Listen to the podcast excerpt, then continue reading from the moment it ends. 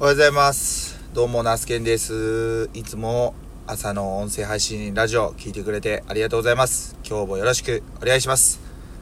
はい。ということで、昨日ですね、健康診断、約、ん ?2016 年なんで6年ぶりに行ってまいりました。はい。まあ、あの、簡易的なね、簡易的なというか、いわゆる、まあまあ、一般的な健康診断で、一人、まあ、実費なんでね、9020円のコースでした。えーっと、聴力、聴力を測って、えーその後、うんと、身長体重か。はい、測って、その後心電図、えー血圧、あの、腕通すやつですね。腕通して測ってもらって、それでちょっと、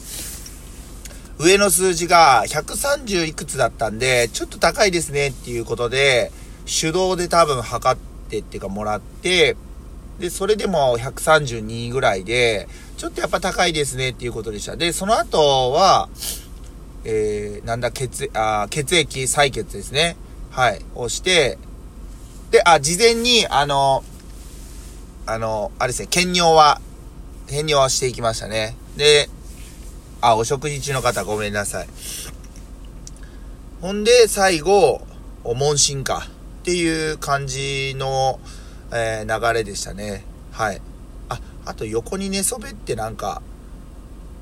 なんかやるやつもあったな。うん。まあ何項目かあって、えーそれをね、受けました。時間で言えば多分1時間もかかんないぐらいで終わったんですけど、はい。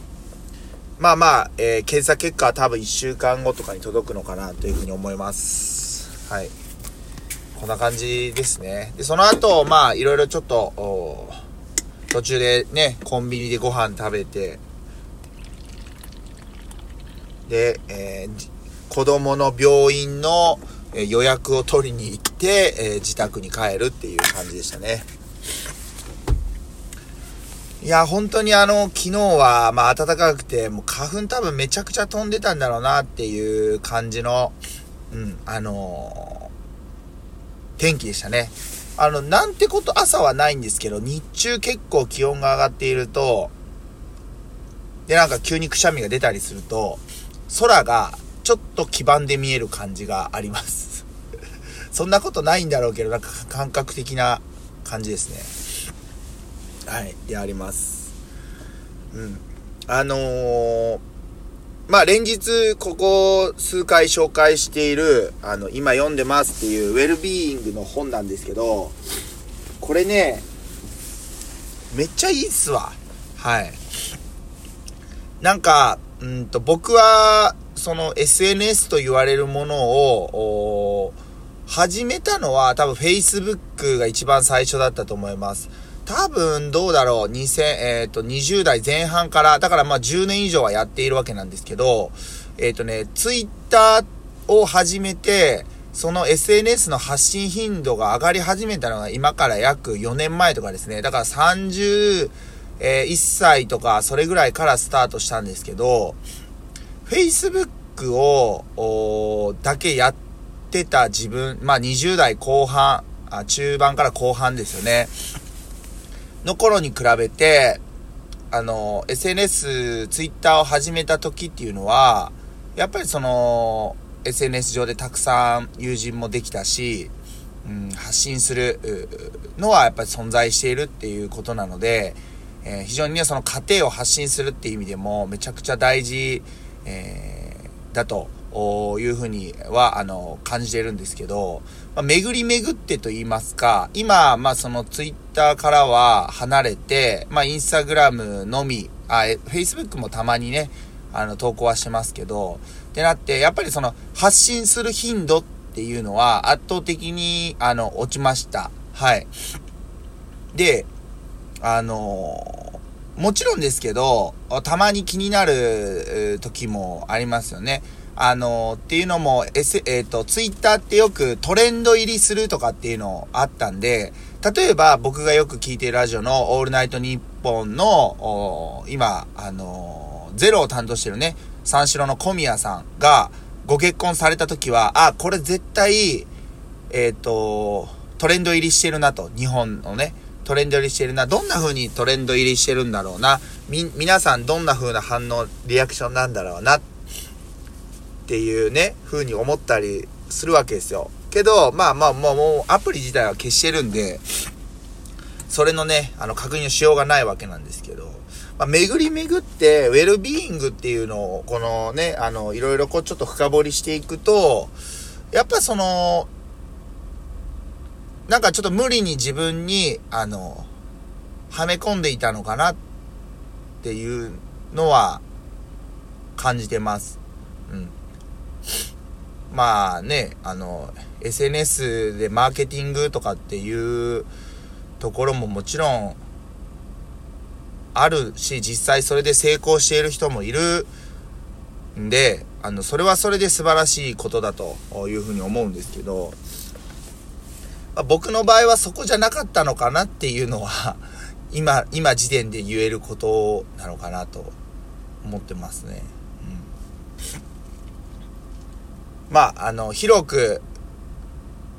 じゃ上に登っていくっていうのがね、この文中で紹介しているのは、上に上昇志向がある、まあ、上に登っていくっていうのが、日本、あと西洋の文化だと。で、日本の文化はやっぱりその奥に入っていくっていうのがね、あの、非常にありましたね。うん。まあ、なんかね、ネガティブや匿名性を相入れて否定を受容してきた日本文化から生まれたものの一つに謙遜がありますというね、ことが書いてあります。なんか、えー、っと、僕、今でも覚えてるのは、僕の友人といろいろやり取りをしているときに、あの、そういう友人が多分僕の、まあ、例えば取り組みとかを褒めてくれたんですよね。いやいや、そんなことないですよ。いや、自分なんてそんなことないです、ないです、全然です。って、多分大体の人が言うと思うんですよ。けど、その友人からしてみたら、いや、そのナスエスやめた方がいいと。やっぱりその、えっ、ー、と、その友人は僕のことを本当にそういうふうに思って、言ったら褒め、褒めてくれるというか、あの、のに、なんかそんなことないって言われると、自分が褒めたことが否定されるような感じになると。だからそういう時は、そうだろ？うん、みたいな感じで思っ、あの、言ってほしいみたいなこと言われました。で、その時に僕は確かになるほどその通りだっていうふうに思ったんですけど、けどこの感覚って、なんかその、今に始まったことじゃなくって、多分僕が生まれてからずっと多分そういう社会、世界と接してきてるから、もうなんかそれが当たり前みたいな感じになってるんですよ。で、もちろんその友人の言うこともわかるし、けどなんか友人にそうやって言われて、そうだろ？俺すごいだろ？っていう風になんかこう思えない自分もいるんですよね。まあそのあたりは本当にバランスなのかなというふうに思います。うん。まあその、要は否定してるわけじゃないですか。友人が言ってくれたことに対してね。はい。